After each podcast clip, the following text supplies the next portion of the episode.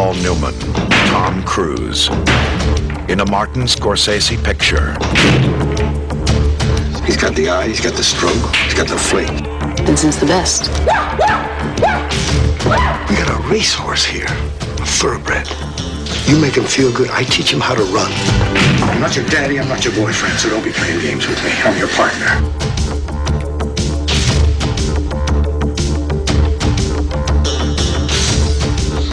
I love this.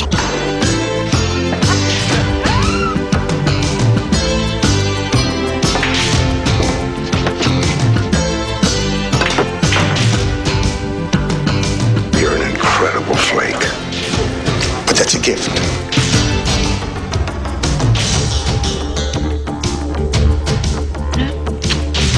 I made money. The lost money. Hey, hey, I'll come fix him. I got half of me that says I got a hold of the best thing that I ever seen, and half of me that says it just ain't worth it. Why'd you take a walk? 500 bucks says you choked right now. You used me! Yes, I did. I'm gonna leave. Ah. This is Fast Eddie Felson. Who the hell are you? 25 years ago, I won my share of medals. But it was over for me before it really got started.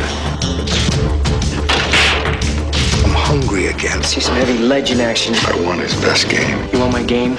You couldn't deal with my game, Jack. You're outmanned. I'm gonna beat him, you know. What makes you so sure? Touchstone Pictures presents You smell what I smell? Smoke? Money. The Color of Money.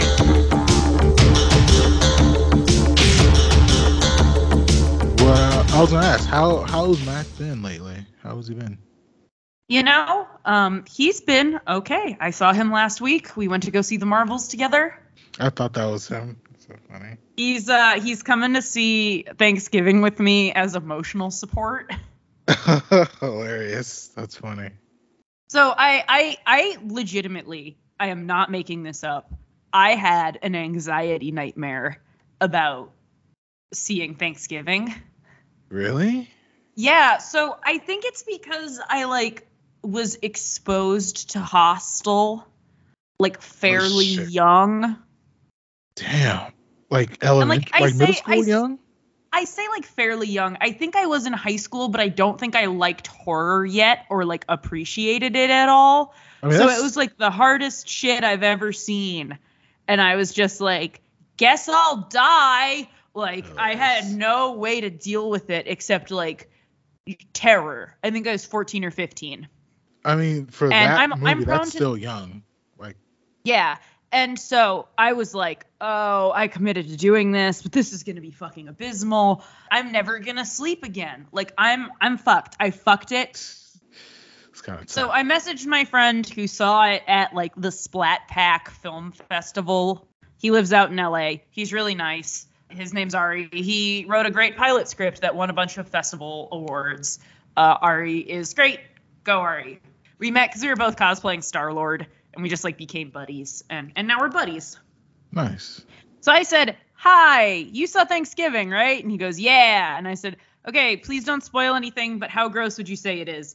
I know it's a slasher, but I have a tricky time with prolonged, intense gore. I have an opportunity to see it in press, and I'm trying to prepare myself, and the trailers are so heavily edited, I really can't tell. It's gross. Not as gross as the original Thanksgiving trailer in Grindhouse, which made me want to die. But it's also usually funny gross. The trailers aren't doing justice to how hilarious it is. It's one of the best comedies of the year, but the gore does make the last two Scream movies look like PG 13. The last Scream movie was kind of it was kind of gnarly. I can admit. Yeah, but also, like, I don't know. I The stuff with the gun, I don't respond to at all. Like Yeah. maybe it's because I, I've just spent so much of my life doing active shooter drills and like knowing that could happen to me at any time when I'm in a public place. But like Yeah. Ghostface with a gun just didn't. Like Well, yeah, not the shotgun, but like when the girl fell and hit her face on the the trash can, that shit was pretty wild. Yeah, but even that, like, I feel like it was far enough away. Like, if if I'm like in somebody's business, then I'm like, Ugh. but like, that was like enough enough distance. I didn't feel like I was in the splat zone. Okay. I also just hated that movie, so my hatred for It's that movie might be like Hilarious. making me strong. Did you ever see it twice? No. I fucked up. I saw it twice in three days. That was a bad decision by me. Marc, my life is hard enough as it is. I don't know. I don't need to be making it worse. Shit. Me too. but yeah, I mean, I, the reason I did it that like back to back is because I really didn't want to believe it was trash, and the second Yeah. viewing submitted it was trash. That sounds hard for you. It does. It absolutely does. But but yeah, man.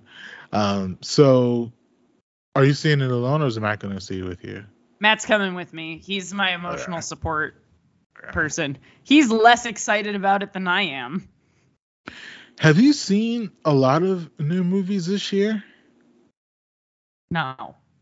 Okay. Cause I was thinking about maybe something like a top movies of the year, maybe the uh, January, early January when Yeah. we come back. Um, I think I've if it includes shorts, I've seen like forty, and I know there's like at least another five I'll probably see by the end of the year. Um, but. Hang on. I think I can count while while we wait. of how much you've seen this year. Yep. Okay.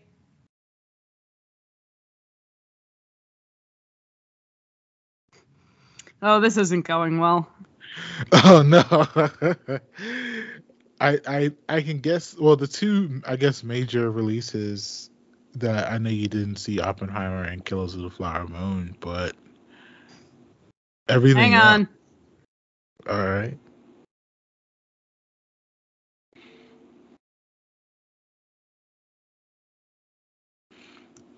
Uh Yeah, looks like we are at 12. One for every month. All right, we can do a top ten. All right. And I'm also going to be seeing I'm seeing the holdovers I think on Thursday with my mom. I'm seeing Thanksgiving. Hopefully I'll have more to to offer before too terribly long. I really liked holdovers. I Matthew like texted me in the middle of the night and was like, "Fucking see it." And I was like, "Okay." Ho- I I love Giamatti. I really really love Giamatti. He's so good. I don't. I can I can actually see him getting nominated for best actor. I don't think he's gonna win. I've heard that. but I can see it happening. Well, right, cuz it's going to be good old Johnny Oppenheimer. Yeah, I mean, he, yeah, he's gonna win it. Um, I think um I think him, Giamatti, and I I think um. fuck, I didn't want to. Jeffrey Wright. I think Jeffrey Wright will probably get nominated also. But um, I wonder if Gosling. I'm I'm assuming Gosling will probably run in best supporting actor, not best lead, which I mean I get, but I don't know. Oh, I think Barry. Well, I don't know if Barry Keoghan actually get nominated for lead actor for Saltburn, but Saltburn is pretty fucking wild. Like, I it's really on my Saltburn. list when it is coming out. Yeah. I have heard uh pretty mixed things about it, if we're honest. I I mean, so I know one person said that the movie is kind of self-indulgent, but I don't I don't necessarily I don't necessarily agree with that. I think that the movie is pretty sure of itself and is pretty sure of its characters and it chooses to to like really go into that. It doesn't like shy away from it. And there's a lot of points there's a lot of parts of it that like really lean into it. And so I guess maybe you can take it or leave it, but I took it, uh, no pun intended, uh, from the movie. So I thought it was really good, but um, I can see if like people, I guess maybe similar to Babylon, to where like I I respond to bombast, and you know just some people just didn't like Babylon, and I love Babylon. Yeah, I don't know. This this whole year has been such a weird, like highest of highs, lowest of lows for movies. That I'm really struggling to get excited about anything. Like left for the year. Anything, even stuff that I have just haven't seen yet. I mean, I would assume your favorite is Asteroid City this year. So far, I think Asteroid City is very unique in I mean that's that's kind of thing Wes Anderson like no one really does what he does and so I think to be honest, I think for anything else that you see, I would say that is probably going to be your number one throughout the rest of the year. But I mean, I guess there's there's like other stuff kind of in the middle that I think is pretty interesting. You never saw Past Lives, right? no, I'm actually looking that up right now because apparently it just is getting bumped back into theaters, possibly for uh, Oscar push. Yeah, probably. I was able to actually buy it on Blu-ray for like twelve bucks. So um so it's definitely coming around. That's that's my favorite movie of the year. American Fiction with Jeffrey Wright, that's not out yet. That's good. Saltburn isn't out yet. That's good. I I like Passages. Passages is pretty good. a, a thousand and one was good, but I think in Holdovers is really good. But I think um the basic cream of the crop of the year somewhere, however you order it, it's going to be Barbie, Oppenheimer, Asteroid City, Past Lives, Saltburn, American Fiction, and Killers, and probably Passages, some Passages somewhere in the mix there. I think the Marvels might be uh might be higher up than I care to admit. So I listened to the episode you did with Seth, and you said that you you really liked it from a fun standpoint, which I think is more than valid because why not be entertained at the movies? So I also feel like we haven't had a lot of fun this year. other than Like Barbie, Barbie, I would Barbie say was yes. fun, but it also comes in right at the end to kind of kick you in the dick with feelings. Yeah, I think. I mean, to be honest, like I think there's probably maybe It's cotton candy with a rock in it. Like it's not. I, I mean, because I wouldn't. all fluffy. I wouldn't necessarily cla classify Asteroid City as fun. It's very beautiful and bright, but I wouldn't necessarily say that's fun. I don't know if I would qualify Bottoms or Theater Camp as fun either. Mission Impossible, I guess. but I mean, you know, that's Mission Impossible. So, I mean, yeah, I think the case to be made for like commercial releases like Barbenheimer and Marvels is being fun. I think that's basically it. I mean, I mean, Guardians is not fun. Like, there's a lot of dark to Guardians. Um, Guardians, I think, was the least fun of anything I've watched this year. I mean, yeah, it was. Yeah, we're not gonna relitigate that. Uh, would you say? One, one thing I will say though is, is uh this Marvel the the Marvels also has another women can't drive joke, Oh shit. and I'm just like ah. God damn. Would you say Indiana Jones was fun? Yes. Yes, Okay. I would say that was fun. Renfield. Also, um, you know what I'm kind of excited about? Actually, it's not going to be fun. It's going to be fucking abysmal, but I think it might be good. What's that? The Iron Claw. Oh, that's not gonna be fun at all. No, no, no. No, But it's it's going to be fucking abysmal. I, I no, think Renfield wasn't fun, and that was the problem. Hilarious. I, I had to sneak that in there. I think Iron Claw is is gonna be pretty heavy. But I think it's I'm I think it'll be excited. pretty decent. I'm excited to see Zac Efron like be serious business. Has he ever been serious business before? No, right? Not Well, no, really. I feel he like was Dahmer. He was Dahmer, wasn't he? That, I mean, that's it. Uh, yeah, yeah. That was that weird like fetishizing of Jeffrey Dahmer. yeah. He did uh, extremely wicked, shockingly evil and vile, which is the Dahmer one. There's so many fucking Dahmer movies. Like, it's way too many. Could you imagine if they dropped this on Christmas? They are. Oh, December they are. I'm about to say, yeah. That's so fun. I mean, Come trauma bond with your whole family. oh my god. Sons, come hit your dads on the most precious day of the year. Oh shit. I agree. I think the fun this year. I mean, I guess they tried to make Cocaine Bear fun. Like that was, you know, it was it was a bear snorting cocaine. So My you know. my understanding is that the problem with it was that it was like also not fun enough. Like they added too many bits. I mean the the the novelty. You'd be surprised how fast the novelty of a of a cocaine snorting bear runs off. But it, I it- also heard there wasn't enough bear, which seems wrong. I mean, they basically built this story around O'Shea Jackson Jr. and RIP to the GOAT Ray Liotta, where we don't care about them being drug dealers. We just want to see the bear be violent and high off cocaine. So uh, it was, I mean, it was like Dees. Like it was, it was like a three. It was a, it was a three star movie. It was one of those movies like harking back to the '90s of let's just go see trash and let's just like chill out for a bit. So it wasn't that fun.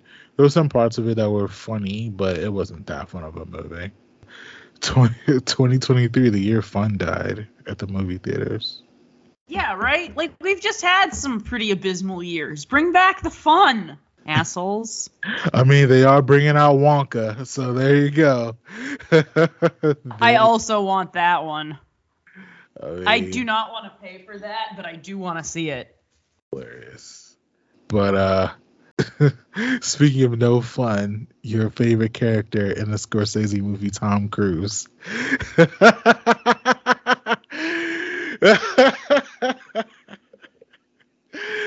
oh man. So, so you I don't think I've ever wanted to punch a man this much. holy shit. so you didn't fall you weren't charmed and mesmerized by by Vincent at all in the movie?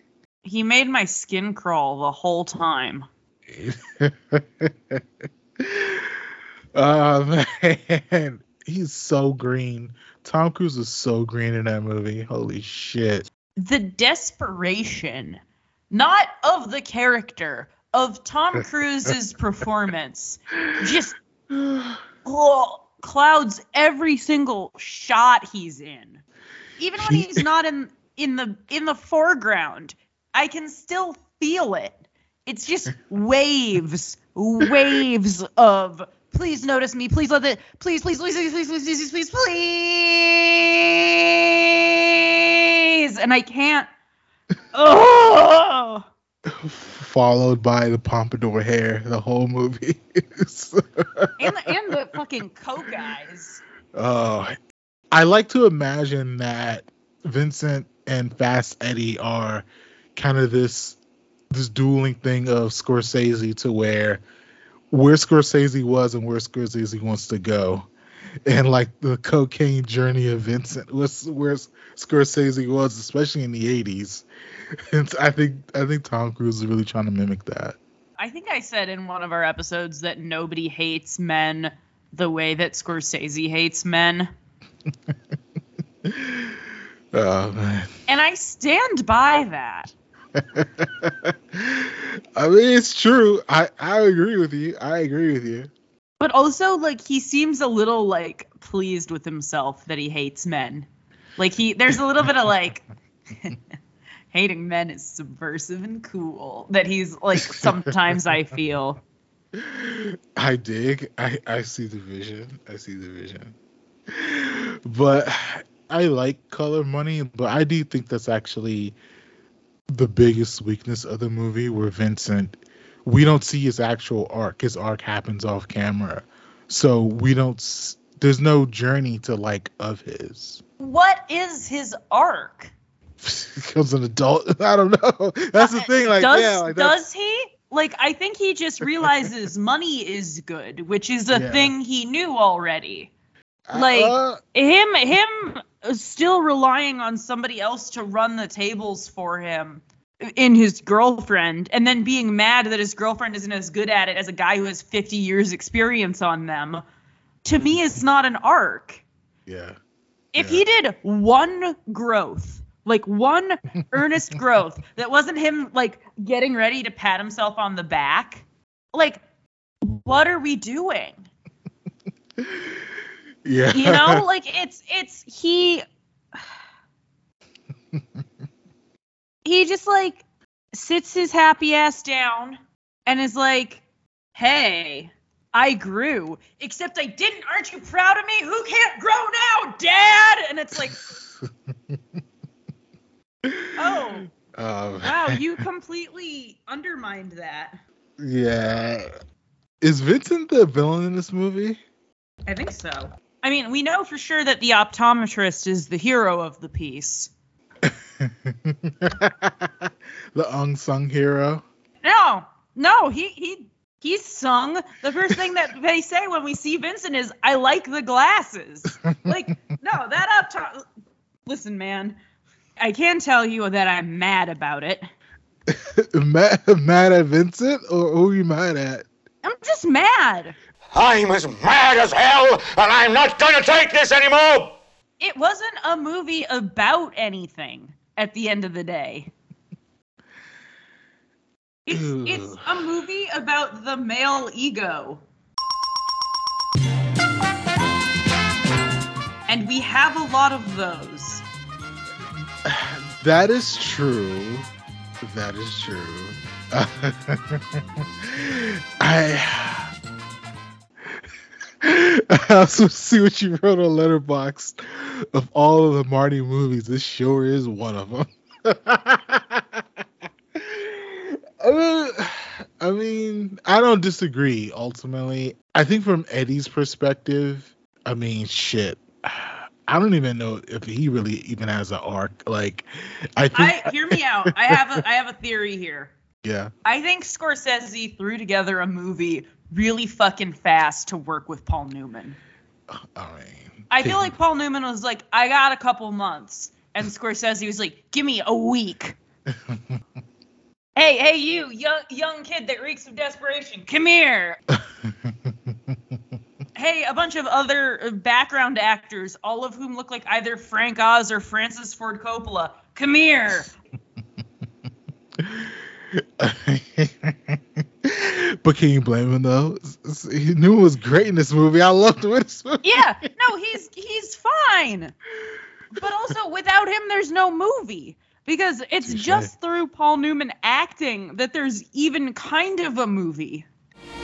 You want to play him? Me? Sure. 20 a rack. No, 500 a rack. Oh, are you serious? I never kid about money. Cowards! Off with their heads.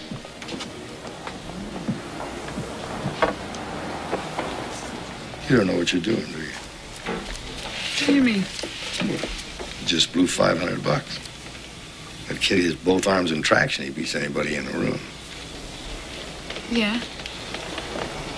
Yeah, you could. So I'll offer it to you again. I'll play him for 500 bucks.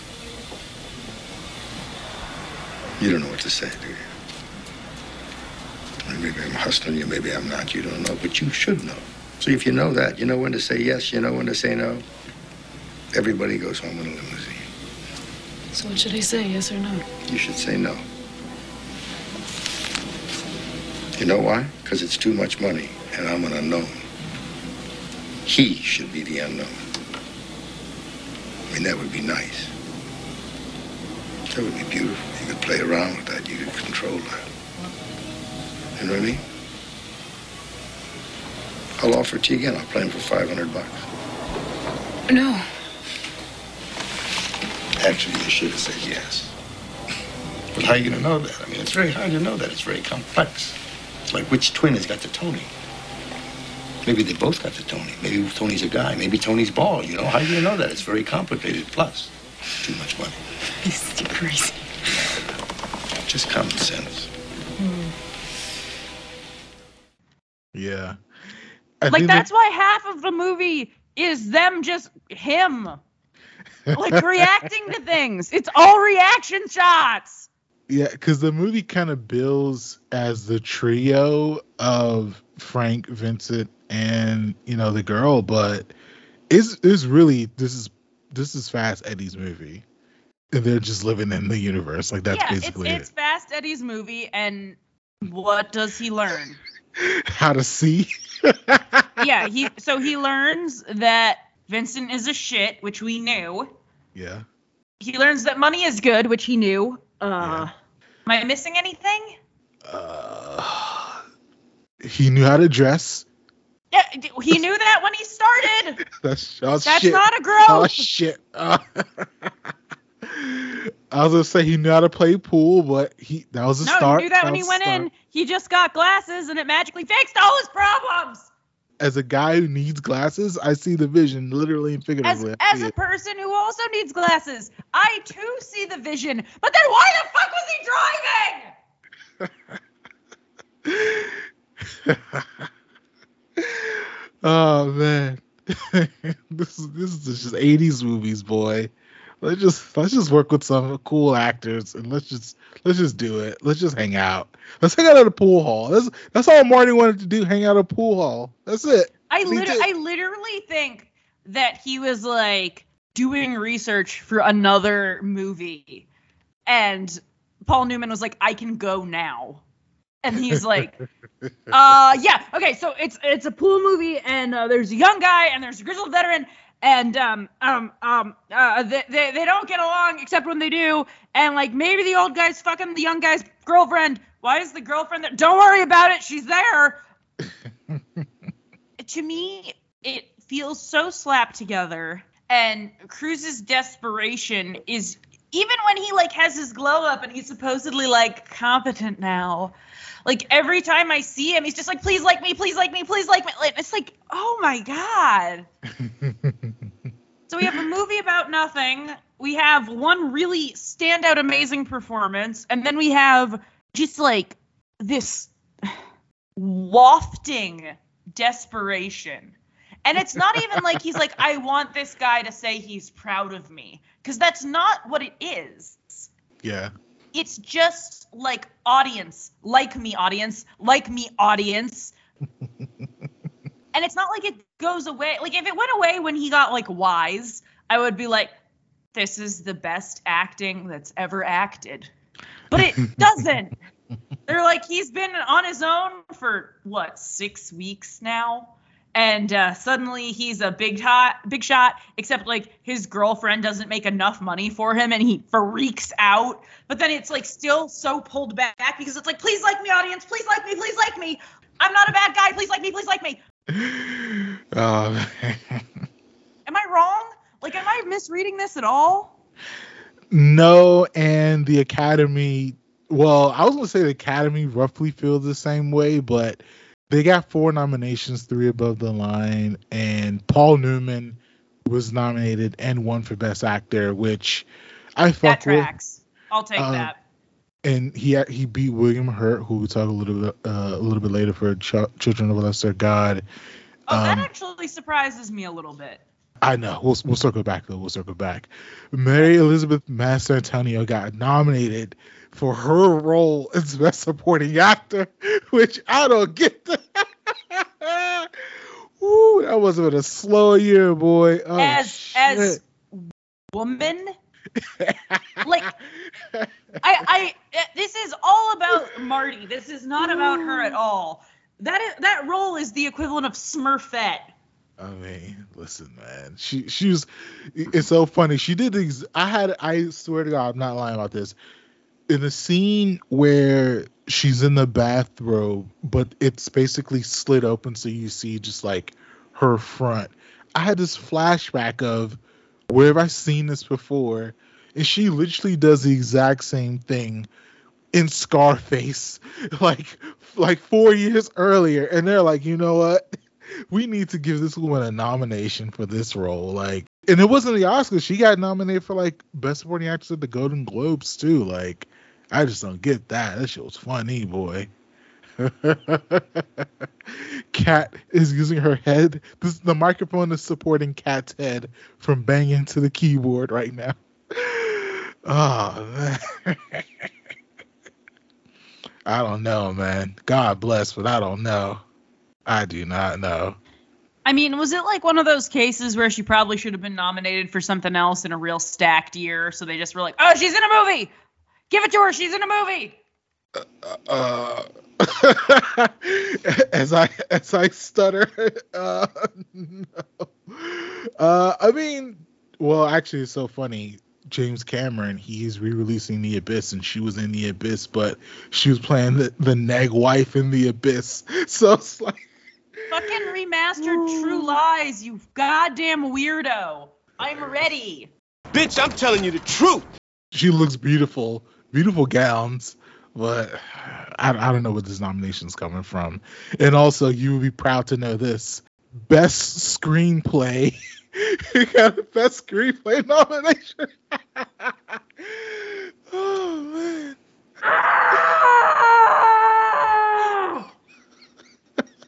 Ah.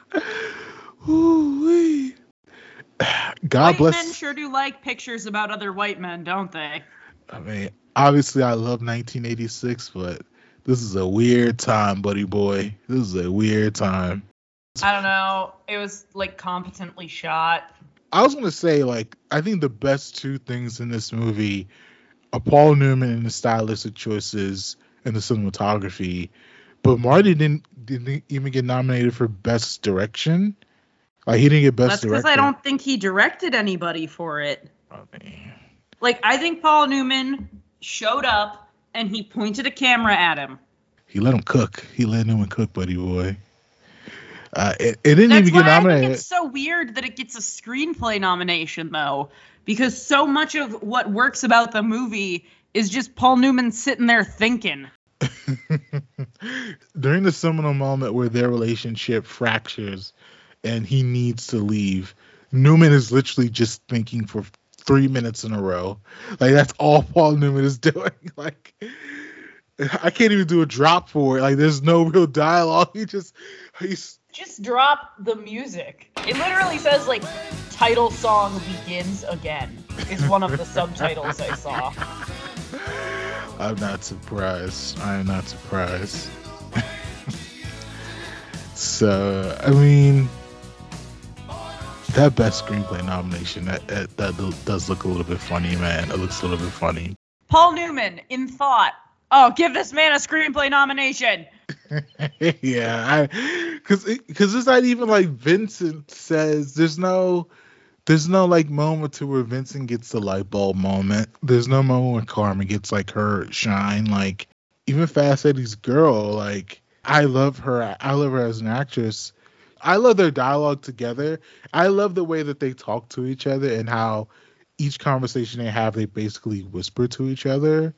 But even still, on one hand, it's pretty intimate and pretty lovely, but at the same time, it's just regular folks. Like there's not there's not much going on with them either. So it's like I don't know where the screenplay nom came from. I just don't. I really don't. This is just it's a cool movie. That's it.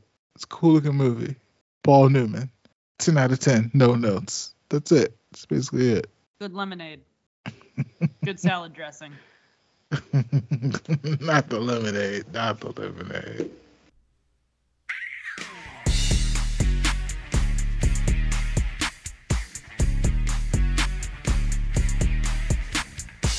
Coming down the aisle, representing the Hyphen Podcast Group, they are the unbeatable team of B Hyphen. I'm just saying, you worked yourself into a shoot. Answer the question.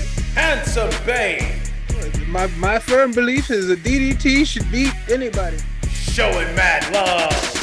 What do me this Batman? If two go in the pink. The novelist.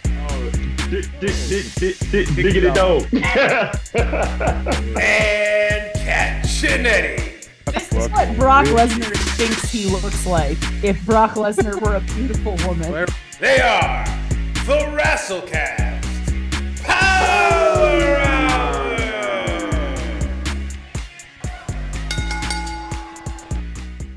There's nothing else to say about uh, the color of money, which is a okay movie in the filmography of of Sc- Martin Scorsese. Sure is a movie. It is a movie. Uh, so already already mentioned Children of a Lesser God, and that actually got a pretty substantial amount of nominations. Uh, in total, it got five noms, including Best Picture. It got nominated. Uh, William Hurt, like I said before, nominated for Best Actor. Marlee Matlin won Best Actress for her portrayal as Sarah Norman, and her mom, her mom got nominated for Best Supporting Actress, and I was so okay. Uh, she's in two scenes, but okay. And then got She nominated she does a great job. She makes a, a full meal out of those scenes though.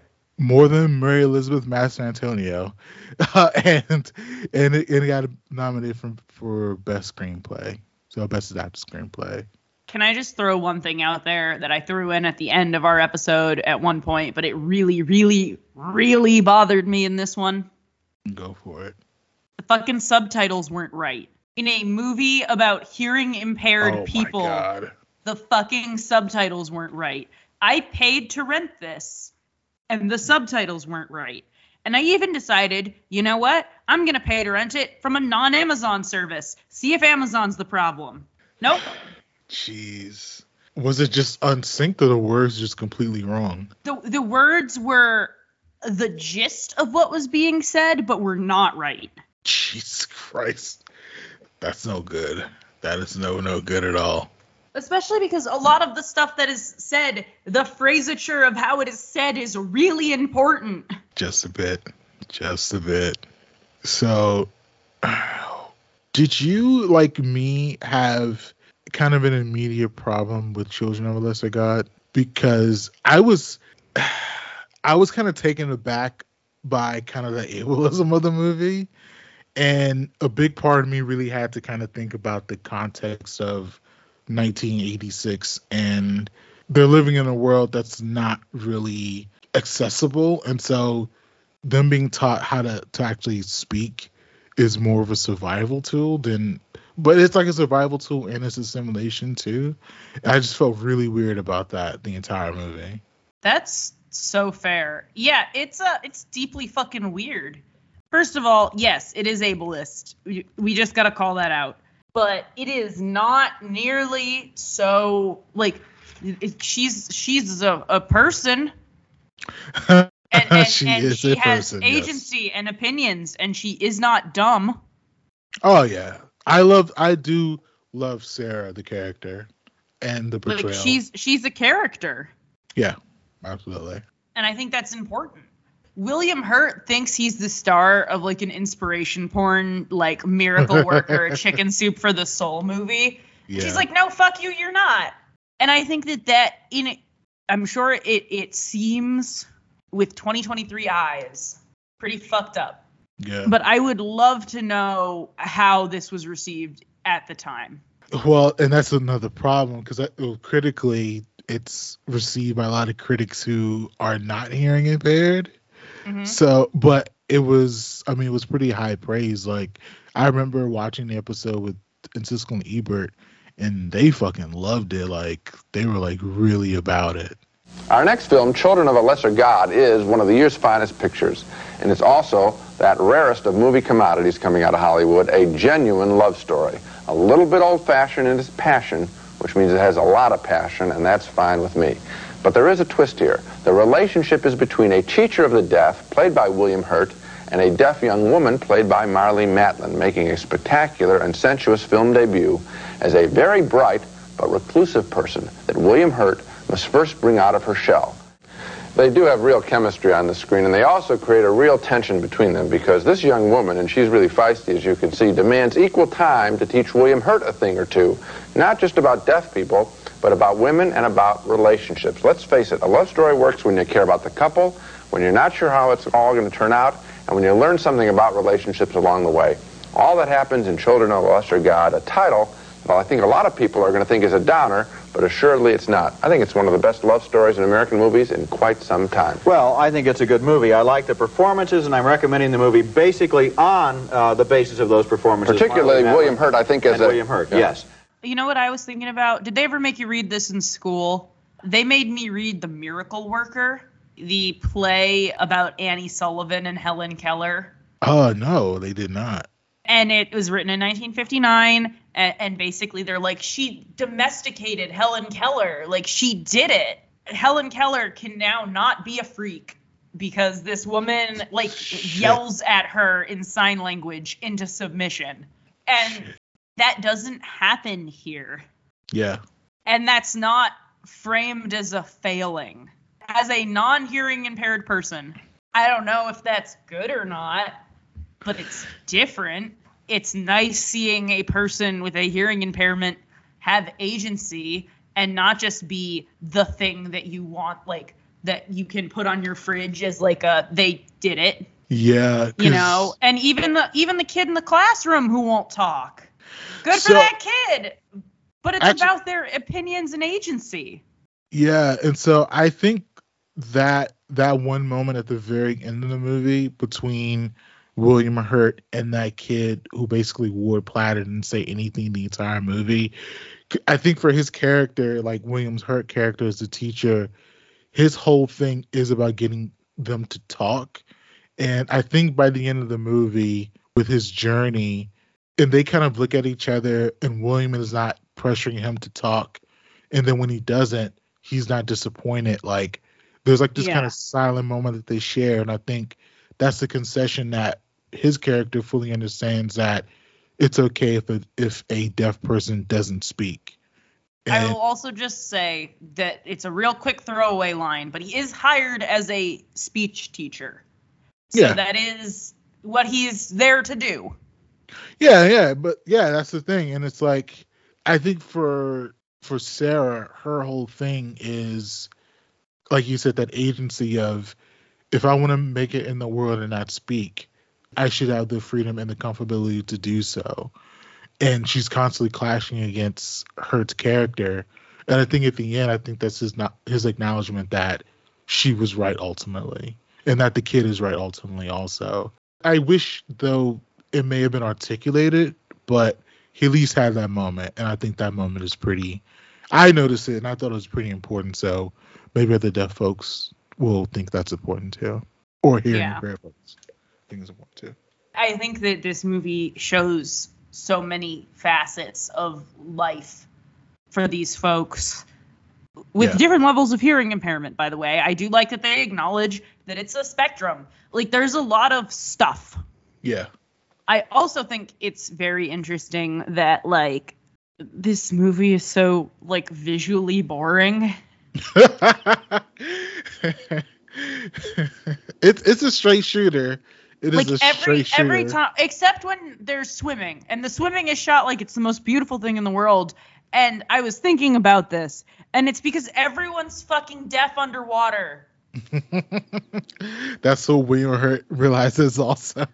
right but like that's why i think sarah likes it there so much and that's Yeah. why it's filmed like this beautiful thing because that is the equalizer yeah. and like everything else is beige Well, I obviously I miss autumn. I love the autumnness of this whole movie, but every this is a big earth tone ass movie. Like, like there's a lot of muted and distressed greens, a lot of brown, like hits of yellow, hits of orange, hits of red, but it's a lot of uh big fall vibes. beige Yeah, a lot of beige, a lot of beige. Um, actually, it's funny. The I think the best parts visually of the movie, which you said, is the actual moments that we see with with Sarah in the pool. And my favorite part of her performance is the way that she signs. It's so like charismatic, and it's like so endearing. And she's doing, she's talking in her it feels like what her normal kind of speak would be but it's so like poetic and so visually appealing. Plus that and like the the pool scenes that we're kind of talking about i think those are the best visual parts of this movie. Everything else is basically a lifetime movie in the 80s oh, I actually I there's one other scene that I think is really excellent and and visually interesting, and that is when they're talking with the deaf economist, because all of the deaf people are wearing bright, vibrant colors, okay and all of the hearing people are wearing like neutrals and muted tones. okay And you actually get to see a bunch of hearing impaired joy. yeah They are wearing their joy. in that scene too, shout out to the Gallaudet Pennant. I think a flaw of the movie, which I think this flaw exists so you can have a movie, is everyone says Sarah's so smart, Sarah's so smart, but then she becomes a janitor. If she was that smart, she would have went to Gallaudet. And so it's like, well, I think they did the acknowledgement obviously, but it's like that's a flaw of the movie, but it's it's like one of those things that you have to have so the movie can exist. If she if she goes to Gallaudet, these two people never meet in this universe. So But I also think that you know a lot of it is about being afraid. yeah, You know, because when she goes home, she starts saving to go to college, and so I think that it is very interesting that like she does decide to to not be scared anymore, but in her own lane. Like it's her decision that she's making. yeah, It's about her. It's not about other people's expectations of her. And I think that's important. yeah. Uh, shout out to Gallaudet, shout out to DC. I think it is probably like the in America at least the I guess most popular, like most famous higher education place for the hearing impaired. But we haven't really talked about William Hurt. What do you think about Hurt's performance in this? I think he does a great job. It's a really delicate balance, right? Because he clearly like wants to hear her selfishly, but also I do think it is so so based in love. Yeah. He doesn't know how to not know. You know, like they say, oh, his resume is all over the place. He's tried a ton of different things and he's taught at all these different places and he's learned all these different languages and blah blah blah. And it's like pretty clear that he like doesn't know if he likes something or not until he's done it. Yeah. And so I, it doesn't surprise me at all that that transfers over to this thing. And it doesn't surprise me at all that he kind of doesn't know how to deal with a boundary that isn't a negotiation. Yeah. He just acts through it so well. I think you could probably make the argument that of his generation of 80s actors, he may be the best. He's really up there. Like, if you look at his 80s and his like his 80s kind of run, he was nominated for a Golden Globe for Altered States, which that movie's bugged out, which I, I kind of like Altered States. Then in 85, he won the Academy Award for Best Actor and the um, Golden Globe for Best Actor for Kiss of the Spider Woman. 86, he was nominated for Children of the Lesser God. 87, he was nominated for Broadcast News, a movie which I absolutely love, and I'm really surprised we did not put it on the docket for this season. He also had Accidental Tours. He had The Big Chill. Like his 80s run is like really stellar. Body heat. Oh, Body Heat. I forgot to name that. Like, yeah, William Hurt was his 80s run was pretty spectacular. And I think in this movie, I think he does a great job of, especially his introduction to the kids, where he's like energetic, he's endearing, and he has this, this genuine need to want to help them. That is all translated. And even if we look at it through the lens of 2023, and you know, it's a little bit iffy. If you look at the lens of the moment and the context, I think he would have been a pretty excellent teacher for these people, but also his journey with Sarah and the conflict that they constantly have with each other. I think that they I think they have real chemistry, but also I think they have a real delicate dance with each other to where they have these both opposing viewpoints and they really try to work through them earnestly, even if he has bigger troubles than her, I would say. Yeah. And his earnestness in this movie is just so great. I also Yeah. have no idea if he learned to sign for the role or if he had that knowledge already going in. I was But- wondering that too. I was wondering that too. It's very impressive because as the movie goes on, he gets so much better at it. Yeah. So I gave it a three and a half on Letterboxd, and I just think because of the how it aged, but I can see in the moment why I got the accolades, and I I definitely see why she would have won Best Actress for this. Like, she's like so radiant in this movie. Like, it's it's incredible. Like how Marlee is in this movie. Like, I fully was engrossed by her. Yeah, she's she's electric. And also like, you know, Not to be gross about it, but she's just so fucking pretty. Oh hell yeah, yeah, absolutely. Like, she's just so fucking pretty. Yeah, she. uh Like, I totally see how he immediately was just like, well, there she is. exactly. I would have felt the same way. I would have thrown up all kinds of signs to give her. oh man. We've been talking a little bit about the last couple of weeks as far as like theater and the screen. This is based off of a play, and I'm very curious to what this play would actually look like. I imagine that there's less swimming, and it probably pretty much all takes place in the classroom. yes, but I'm You know, like because you could do a one set play with that pretty easily. so because I'm thinking like a big theater, and is Sarah gonna sign like the entire like performance? I mean, it might be like um, I don't know if you've ever heard of Deaf West, the production company, but Deaf West is a deaf musical theater troupe, and they often will have hearing impaired people sign performances, those that don't speak or can't speak, and have an interpreter for them.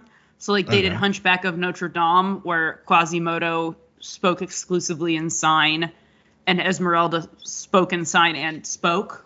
Nice. And one of the gargoyles would speak to Quasimodo, or as Quasimodo to the audience. Okay.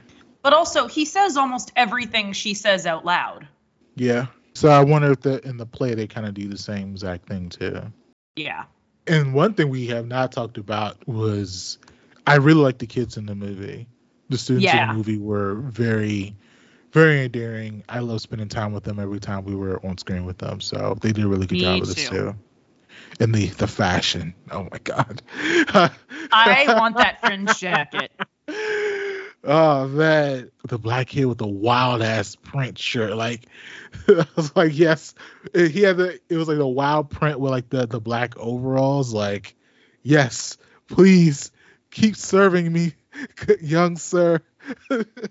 please. Young, Uh, young uh, serve. exactly. Shout out to Young Serve. Shout out to Young Serve. I know you rated it the same, but I'm assuming that you like Children of a Lesser God way more than Color Money. Yeah, I think that they are probably technically both very similar in terms of like what they are about proficiency, the camera movement. But uh, I think I think that's maybe where the the uh, comparisons stop. They both got they both got Oscar nominations, the same Oscars. I think that's where the comparison kind of stops. That's kind of wild to me, but that's fine, I guess. They didn't ask me. I wasn't alive yet.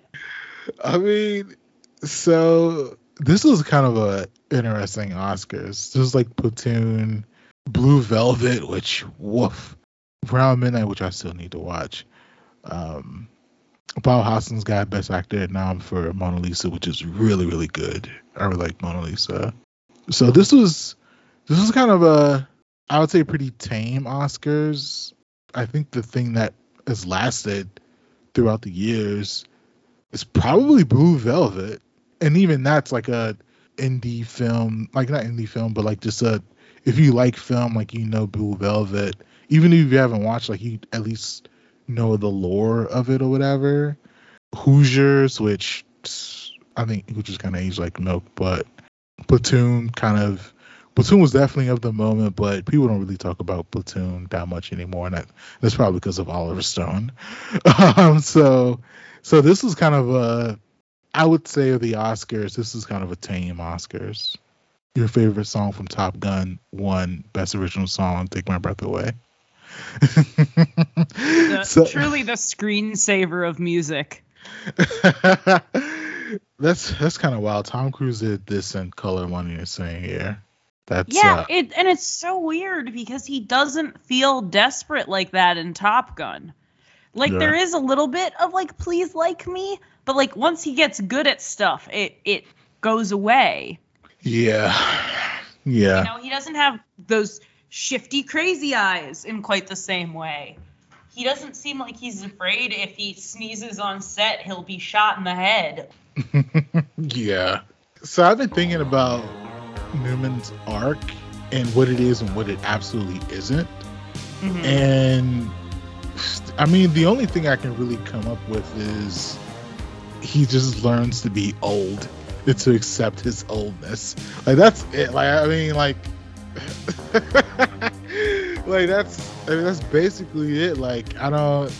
I don't know, man. I think that's that's really it. He gets description. He gets description, and the fly glasses, and he's back. Like that's like that's basically it. So, so yeah, man. Uh, it was cool, but you know, it is what it is. It is what it is. The past, man. The '80s. They're they're a wild ride, Kat. They're a wild ride. If you've enjoyed the episode, please subscribe, rate us five stars, leave a review, and tell a friend to tell a friend. Follow Kat at Ketchinetti on X, Instagram, and Letterboxd. Follow Marcus at Show and Mad Love, S H O W I N M A D L O V on X and Letterboxd. Follow the show at Kat and Marc on X. This podcast is executive produced by Kellen Conley and Eric Greenlee. Thanks for listening. We should do this again sometime. This is a hyphen podcast production. Are you not entertained?